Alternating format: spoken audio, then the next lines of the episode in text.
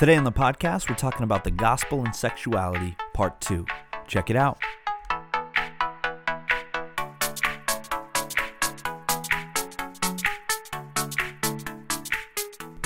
Hey, everybody, welcome back or welcome to the Multiply Podcast. My name is Jared. My name is David. Good to be back, Dave. Good Part to be two. back. Part two of the gospel and sexuality. So if you're back for more, then that means you endured Jared's inappropriate comments and remarks in the first episode, or he edited them all out after we Yeah, recorded. I'm not I sure I did a which. lot of lot of editing. I bet Yep. you did. Yeah. I bet you did. I had to. Mhm. You said a lot of crazy stuff that I had to go back and fix. So, which isn't that uncommon. If you guys didn't know, I edit the podcast every week. So, if David sounds smart, you can give me the credit for that. Mm. I think my mom would like to differ. she says all my smartness comes from her. Yeah, that's that's probably she is true. the Korean, so It's good to be back. We're excited to uh, to jump back into this topic. Um, we uh, we started part one, so if you've not listened to part one, I would really suggest it because all that we talk about today is going to be framed in that conversation, and uh, so it's really helpful. It may not make as much sense if you don't listen to that, but um, just a quick recap: we're we're really talking about the gospel and sexuality, and how do we, when we're discipling someone or discipling our own hearts, uh, handle the issue of sex or sexuality.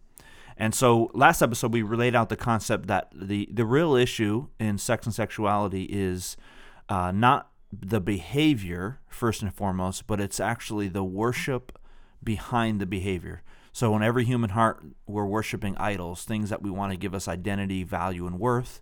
And we laid out four main idols that every person tends to worship. And um, and we talked about how when we're dealing with sex and sexual sin, and you're discipling somebody, how it's helpful not to just focus on the behavior, but to actually help them discover what is the heart idol that they're really worshiping. And if they discover that, there can be freedom in that because you understand what what is really pulling you, what's really tempting you. And uh, so today we want to continue the conversation and uh, talk a little bit about um, the next two points. We kind of left people a little bit uh, hanging out there, right, without any sort of solution. Yeah, we just I We've- think created some tension around identifying the root issues beneath our struggles, not just with sexuality, but you know in all areas of life. And so um, today, I think we want to talk a little bit about um, your second and third point. Again, this is from a talk that you've given in a couple different environments. And uh, so the first point was the idea that sex isn't uh, about sex. Sex is never about sex, sex. sex is never about sex. And then today, uh, what's your what's your next thought? For So the us? next, the, the second point is this: we all need healing. So sex is never about sex, and the next part is we all need healing. And um, I'm interested to hear about your experience because both of us have grown up in the church our whole life. You're you are now a senior pastor of a church. Um, up until nine months ago, I served for ten years as a pastor in a local church. And so, one of the things that I have seen, and I want to hear from you about your experiences, there tends to be this distancing when we talk about sexual sin from uh, the, from preachers or people that are on stage or people that are talking about it, uh, or just a lot of Christians in general. There tends to be a distancing between different types of sexual sin yeah. right? Or a, a leveling out of sexual sin, and these things are worse, these things are not as bad, and I'm not in that category, I'm in this one. And um, so, uh, have you seen that? And how do you think that affects the overall conversation when we talk about sex and sexuality? I have seen that, and um, you know, I think that uh, I said this in the last episode. People like to people like to judge people who sin differently than them, and this is uh, definitely true in the area of sexuality. And um, so I think that depending on where we are at as a society and where the conversation and culture is taking place, there are certain topics related to sexuality that are hot topics that are, um, you know, um, um, sort of easy targets, I guess, for a preacher to to shoot away at, and then uh, and the the problem with that, although I'm not saying we should go silent on issues, uh, but the problem with just picking one or two big issues, one, one or two topics, uh, expressions of sexuality that maybe are not prominently an issue within a local church, is that we sort of give the audience a way out of the issue of the need for um, growth and health sanctification and healing in the area of sexuality. So, you know, if a pastor just is going to go on uh, and repeatedly address uh, maybe the issue of uh, gay marriage or you know homosexuality, um, and they're going to say like this is what the Bible says and this is what I believe, and they just kind of always go after that topic, but then don't address the issue that there are a lot of people in the room who are heterosexuals, who are even married and committed to their spouse, who ha- need healing in this area. That they um, that there is a root sin issue beneath their even their expression of sexuality within a committed marriage. And so I do think it allows people to sort of distance themselves from others and to say uh, that's them and this is us.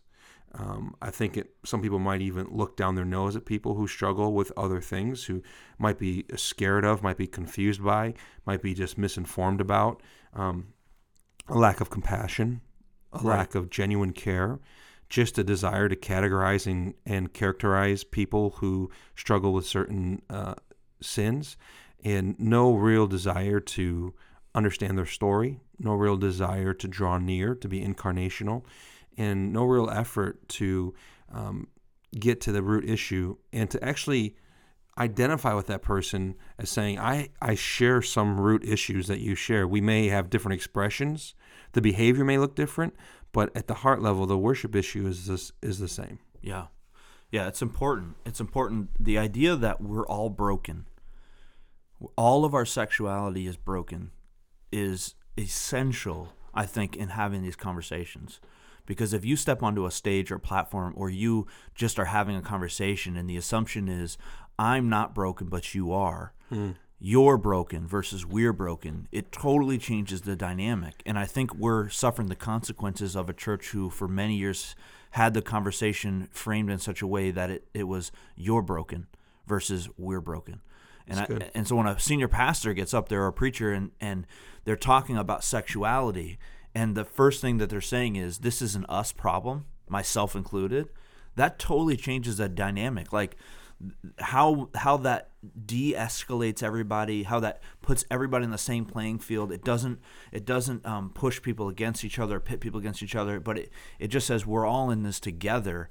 That totally is a different feel than someone coming up and saying you're broken in your sexuality if you feel this way or if you struggle with this or if you're participating if in you're this. different than me right and i think what you're what you're saying is is that this this belief that there's a brokenness in all of us, that none of us are born with a desire that doesn't need some redeeming and rescuing and repurposing by Jesus. It's not just to make people feel comfortable or to make people feel accepted. It's not just to create a psychological effect in the room. It's a theological standpoint, right? Yeah. And so one of the things I've really thought a lot about recently when it comes to some of the more complex hot button issues that the church tries to speak to, I I find I like Carl Lentz's approach. I know he got some flack for this and not everybody would agree with this, but he talked about, you know, we're not as a church as interested in um, making statements as we are in having conversations. And I know some people would say, well, you know, that's a that's a um, relinquishing of a role that you're supposed to have, and maybe there's some fairness in that critique. But what I think his heart is is I, I want to know the people that I'm that I'm talking about a really significant part of their life. I don't want to just blanket statement um, a whole group of people who I don't even know their names, I don't know their stories, I don't know their struggles, I don't know their pain points, and so I, I really um, love that idea of starting with beneath this complicated, nuanced, um, emotionally charged conversation around sexuality. What are some of the building blocks of a Christian worldview that inform this conversation?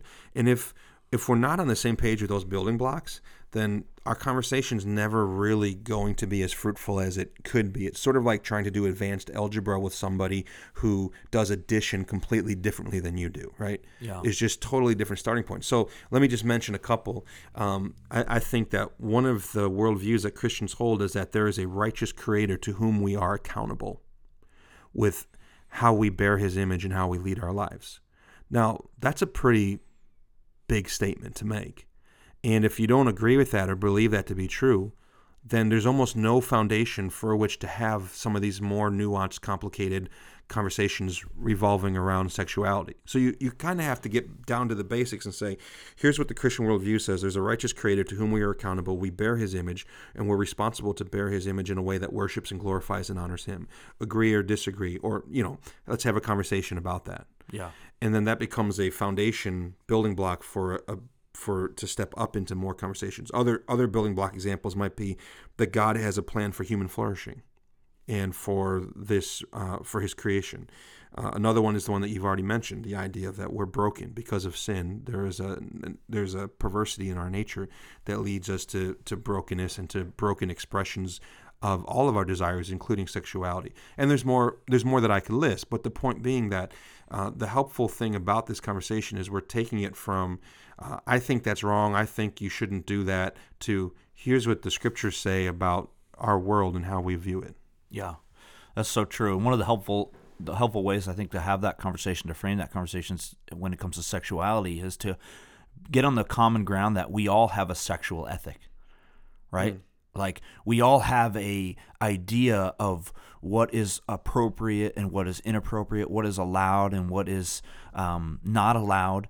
And so the the grounding to say, okay, you and I may disagree on what is appropriate and what's inappropriate, but can we both agree that that we do have a sexual ethic. Like we do both believe there is boundaries in what should be allowed, and and almost nobody believes that that adults should be able to take advantage sexually of children. Right. So we we agree that there's an ethic. Now the question is, how do we determine the ethic? And that's important, right? To establish we both agree there's a sexual ethic. But what what helps a Christian so much in the next conversation is to say, and I believe that my sexuality is just as broken as every other human being's. So we're actually, in my worldview, we're actually on the same page. That we may struggle with different manifestations of sexual sin, but both of our sexualities are are, are broken. And and here's how we know that's true. Because there may be some listeners. My guess is they're going like, yeah, but I'm a heterosex. I'm in a heterosexual committed marriage. Um, relation married relationship. So how how are you going to say that my sexuality is broken? And here's what I would say is how we define a broken or distorted sexuality or a sinful sexuality is not based on certain behaviors like uh, uh, do you practice homosexuality? Do you practice pornography? Do you practice adultery?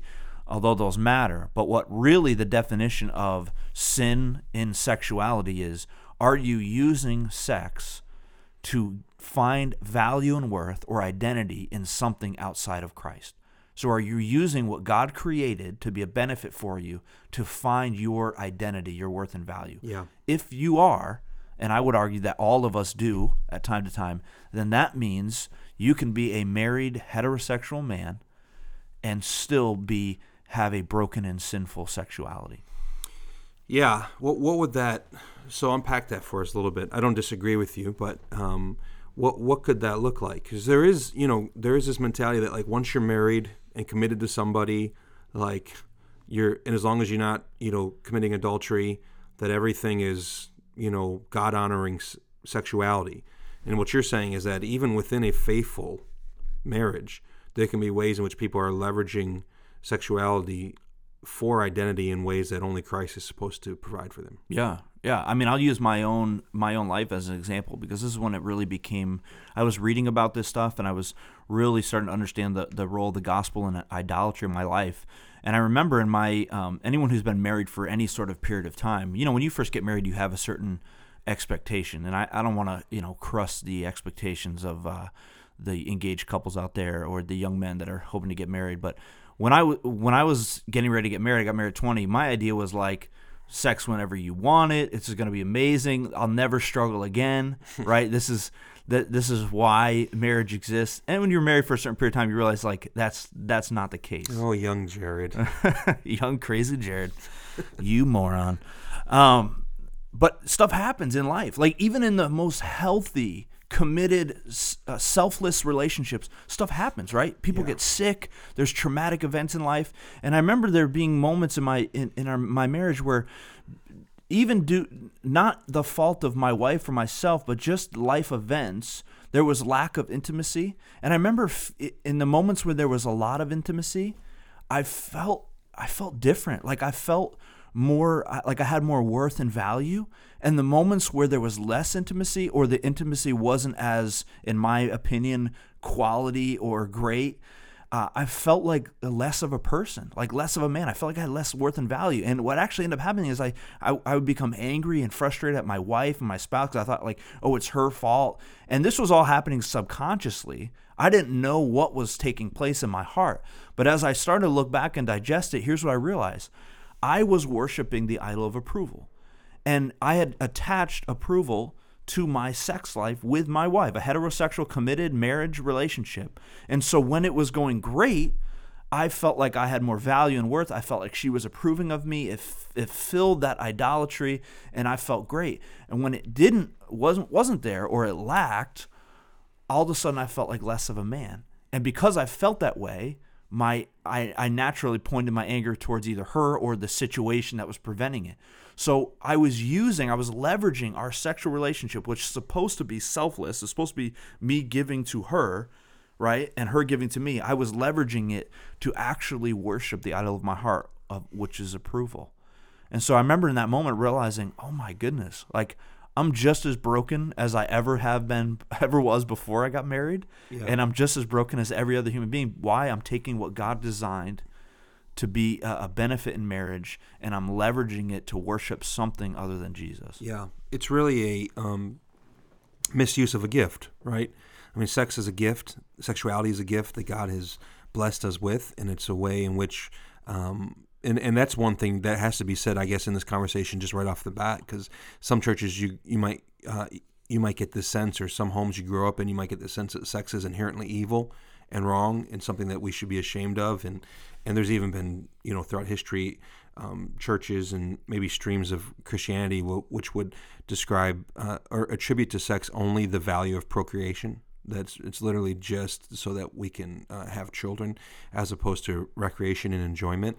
And um, uh, I, so I think, but when we take the gift that God has given us and given us some parameters um, for our good, you know, for human flourishing, and even for the goodness of, even for the good of our own heart, um, you know, the damage that comes out of misappropriation of that gift obviously is well documented in each of our lives and in the world today.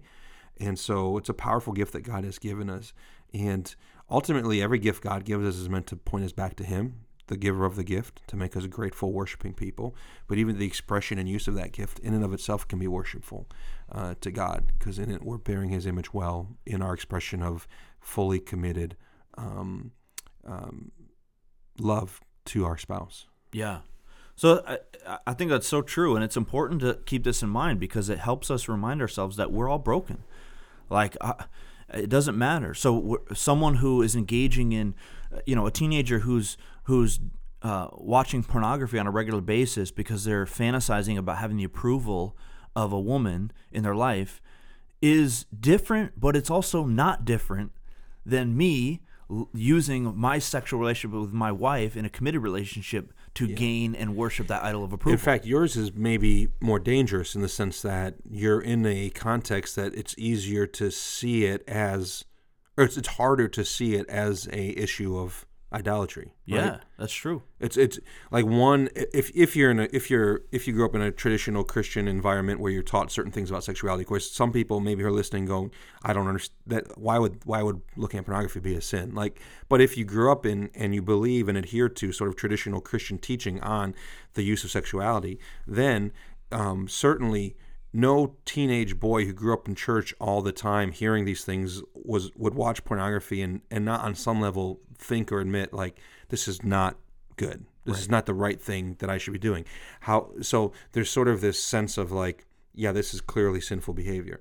But the example you gave out of your own life it, it would have been very easy for you to miss that. And the truth is is you could have gone the entirety of your life leveraging sex and sexuality in your marriage uh, to continue to feed that idol of approval, and only by the grace of God did you are you even alert and aware to it, and and by His grace, I'm sure you're continuing to um, bring it into uh, uh, bring it in, bring it under the lordship of Christ. Yeah, and here's what's really crazy, right? If you so if you don't think this applies to you, what's really crazy is especially with a couple that knows each other, you will actually start to leverage your spouse's idol in order to uh, get your idol.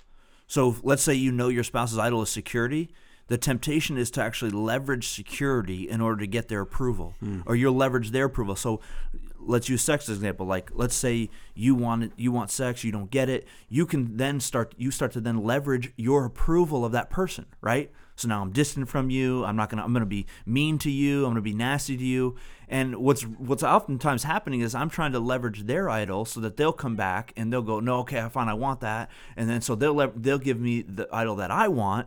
And it's this kind of twisted subconscious game that happens that we're not even aware of, and it's all happening within a quote unquote um, normal Committed committed sexual relationship. Yeah. And just to broaden that topic for a second, then we should move to your last thought on this conversation. That's true not just in this conversation on sexuality, but even in parenting, right? The idea that as a parent, um, maybe I want the approval of other parents. I want to look like a good parent. So I, my family goes over to your family's house for dinner, and I want my kids to be, behave because I want you to think that I have good control over my kids. And so, in order to get them to behave before we walk into the door uh, or before we walk in your house, I might say something like, uh, "Now listen, if you if you want this later, you need to behave now."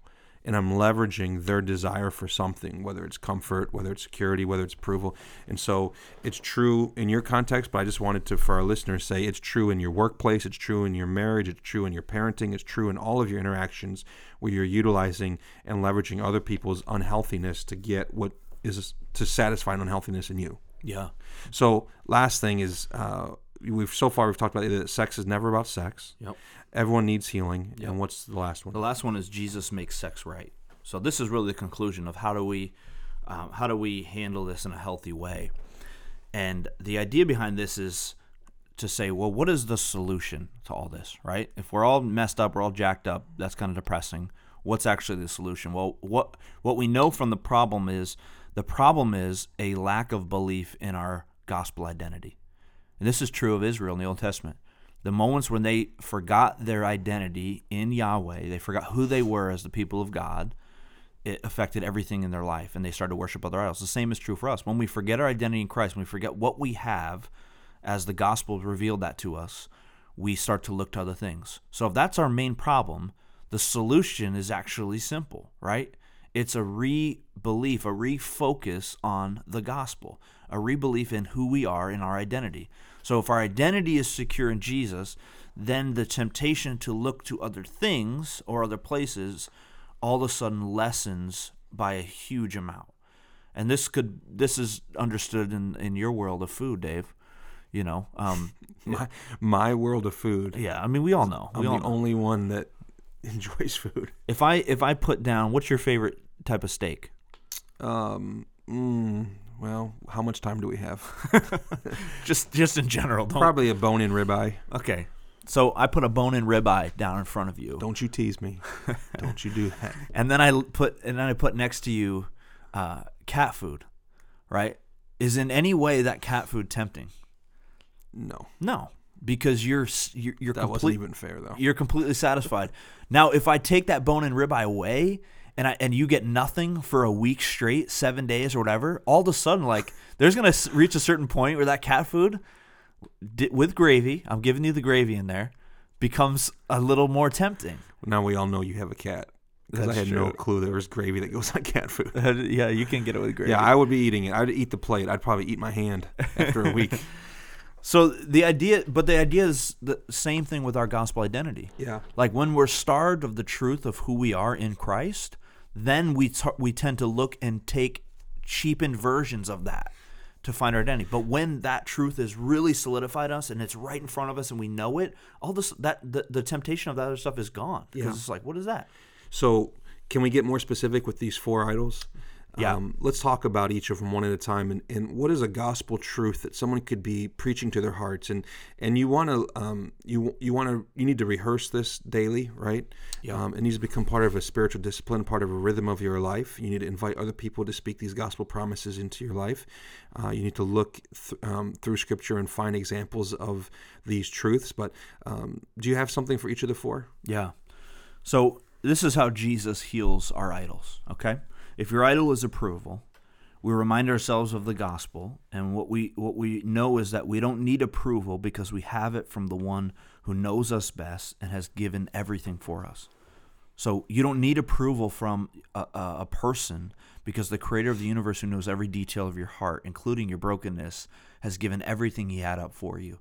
I mean it's the ultimate approval mm-hmm. right so we remind our hearts of that. If your idol is power, you can be reminded that we don't need power because the one who has it all gave it all up for our sake. So, so Jesus, who has all power and authority in the world, willingly sacrificed it for us, and now sits on the throne, reigning over all. So he has ultimate power. So our, our illusion to some sort of uh, temporary or momentary power, we can give that up. We don't need it, right? He has it. Um, if, if your idol is security or control, we don't need security because in Christ we have the ultimate security that's not just in this life, but actually lasts for all of eternity. So, any momentary security we could feel, we can remind our hearts that in Jesus, He secured us for all of eternity. So, we can lay that down. And if your idol is comfort, you can remind ourselves that we don't need comfort because our King Jesus gave up ultimate comfort in order to secure our ultimate comfort. So that He suffered and we may suffer, but one day He suffered so that we never will have to again. Yeah. And that reminder of us is super helpful. In our last episode, you referenced the book You Can Change by Tim Chester, and in it, he talks about the four G's. I think we've talked about it in a previous podcast episode, but uh, I think it aligns up li- aligns very well with what you're saying. He talks about how God is great, glorious, good, and gracious, and because God is great, which means that He's sovereign, we don't have to be in control. Like if we really trust that God is in control, that He's sovereign, that He's overall, that He's working out His plans and His purposes, and He's redeeming, then we can take our hands off things and not need to be in control. Because God is glorious and there's none like Him, we don't have to fear others. It's you know the fear of God is uh, the only fear that we need, that reverence and that awe. Because God is good, we don't have to look elsewhere for comfort and for pleasure. Uh, and because God is gracious, we don't have to prove ourselves. We're accepted by God, as you said, based on the unchanging, unmerited performance of another. And as long as we, that's why believing the gospel, um, the grace that's found in the gospel is so important. Because as long as you're standing before God is based on your ongoing performance, um, there's no way I, I can't I can't imagine if I believe that to be true, and I actually did for, for a lot of my life and still struggle with it. I can't imagine why I would do anything good for selfless reason. Yeah. Everything good I would do would be to make my resume more impressive. And we need to lay our resumes down, pick up Christ, and in there find the approval and acceptance that our hearts desire. Yeah. So here's why this matters in in the area of sexuality. If you if you begin to understand your idols and preach the gospel to your heart, what happens is uh, our identity is secure, and now we can understand sex, and sex can actually take its proper place in our lives. It becomes a, an act of selflessness, a, a life giving, relationship giving, building act versus something we're using to gain, to gain identity, value, and worth. And what's interesting about, and I'll close with this thought and then we can, we can end, but what's interesting about the Christian uh, view of sexuality is that in many ways in Christianity, sex is more important than the world, right? It's more important than the world because uh, in the world, um, sex is not exclusive to a monogamous relationship. You can have, but in Christianity, it says no. This is so valuable and it's so important that it's actually worth waiting and sharing in the context of a covenant with one person right? So it's more important because it's about giving your life to one person and selflessly sharing with that person. But then in other ways, self is less sex is less important than the world in Christianity because it's not something that gives us identity, mm. right? It's not something that gives us our value and worth. It's something that was given to us to be enjoyed in a certain context, but it doesn't define who we are or our value and worth. So it has great value, but it's not our source of value. Yeah. Wow, that's good, man. And I think it's worth saying too that wherever our listeners are at in their journey and in their conversation, this conversation, in their struggles, that uh, we're so grateful that there's a God who forgives, there's a God who redeems, there's a God who gives new beginnings and new starts to to us wherever we've been and whatever we've done, and um, that uh, he's he's faithfully at work in all of us, you know, changing us and shaping us and conforming us into the image of His Son. Yeah, absolutely. Well, let's get serious for a minute. Um, let's talk about David's eats. I, yeah, I got to say, in these two episodes, it's it's felt like a drastic left hand turn. when we get to the end of we get to the So end of these two episodes. For some reason, this has felt like really like a real add-on that doesn't really belong. Yeah. But, but let's do it because the the public demands. They demand it. I mean, I should I, maybe we should theme out David's Eats. We're talking about you know sex, like stock talk over strawberries. I always I don't know, but no, my uh, Now it's more awkward. my question for you is this: I, I I was interested in hearing about this. Are you a fan of nachos? oh, I love nachos. Okay. It's- Before you say anything else, Okay. here's the question: Describe to us your perfect plate of nachos. What's on there? How is it arranged? What does that look like? Oh baby. Well, I mean, the perfect plate of nachos. There's there's cheese on every chip. That's Right. so hard to do, right? Yeah. My wife, she'll she does the best she can. She'll, she'll do a layer of chips and cheese, and another layer of chips. But so I'm definitely, um, I like the chips to be really as thick and crunchy as possible. Like I don't like them getting wet and soggy. I I like um, really any sort of cheese. I'm pretty. I, I guess I'm not too picky with cheese on the nachos.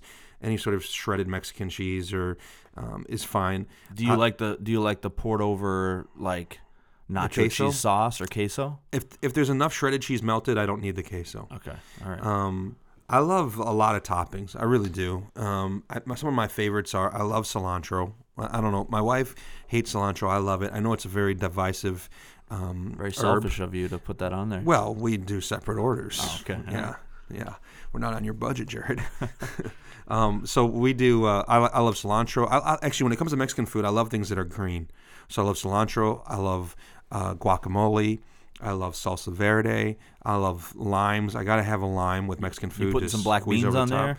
I, I could have black beans. It's not like my favorite, but I like black beans. And then as far as meat, I think pulled pork actually Mm. um, is probably one of my favorite things. I could do chicken, I can do beef, but I really love pulled pork. And then um, the traditional stuff: lettuce, tomatoes, onions. I'll do olives, pickled jalapenos. Throw a little sour cream on there. Um, I don't have to have it, but I, I, I don't mind it. Um, yeah, I'm not like that's not my favorite thing in the world. I would take guacamole over sour cream. Well, this is this is you can have whatever you want, so let's put them both on there. Why not? But nachos is like a definitely um, one of those things that um, it just makes me so happy. It's the textures, it's the flavors, it's the spice. I I like it all. In fact, my mouth is watering right now because it's Oh, approaching so lunchtime. so hungry. But it's also terrible for you. It is, but that's all right. Hey, everybody. Thanks for listening to the Multiply Podcast. We'll see you guys next time.